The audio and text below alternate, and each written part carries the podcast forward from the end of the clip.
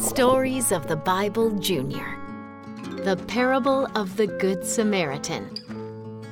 Let's all sit and listen to a story Jesus told. Everyone gather round, girl, boy, young, and old.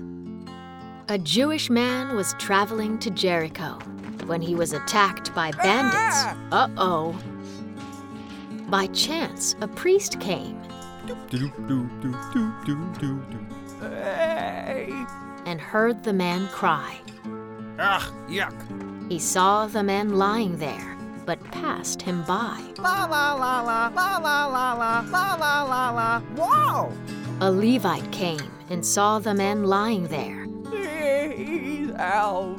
Uh, huh? But he passed him by too, without a care.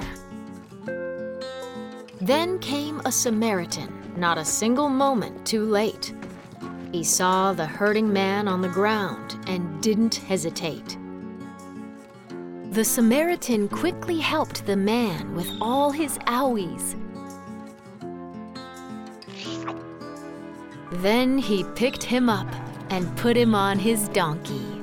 He took the man to an inn One room, please. and cared for him through the night.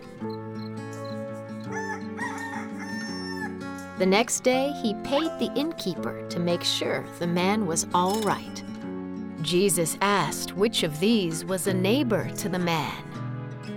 And everyone knew that it was the Samaritan.